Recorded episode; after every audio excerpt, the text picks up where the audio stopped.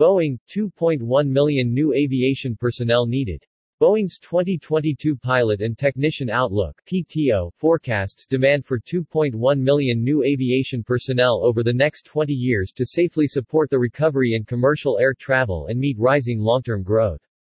The long-term forecast shows that 602,000 pilots, 610,000 maintenance technicians and 899,000 cabin crew members will be needed to support the global commercial fleet over the next two decades.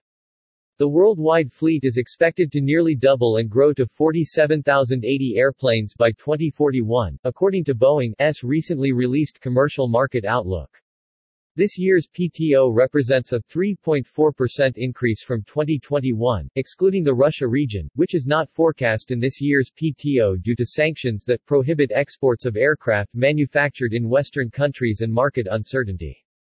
China, Europe and North America represent over half of the total new personnel demand. The fastest growing regions are Africa, Southeast Asia and South Asia, with all three regions expected to grow more than 4% over the forecast period.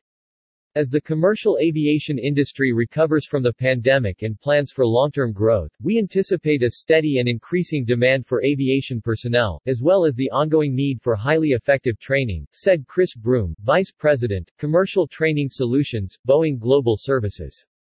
Our customer-centric approach and digital expertise includes a commitment to delivering data-driven, competency-based training and assessment solutions as well as technologies that meet the evolving needs of our customers.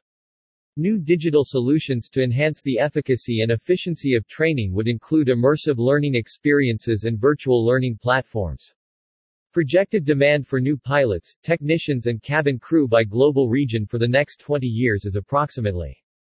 Region New pilots New technicians New cabin crew Africa 20,000 21,000 26,000 China 126,000 124,000 162,000 Europe 122,000 120,000 207,000 Latin America 35,000 35,000 48,000 Middle East 53,000 50,000 99,000 North America 128,000 134,000 170 23,000 Northeast Asia 22,000 24,000 38,000 Oceania 9,000 10,000 18,000 South Asia 37,000 34,000 43,000 Southeast Asia 50,000 58,000 85,000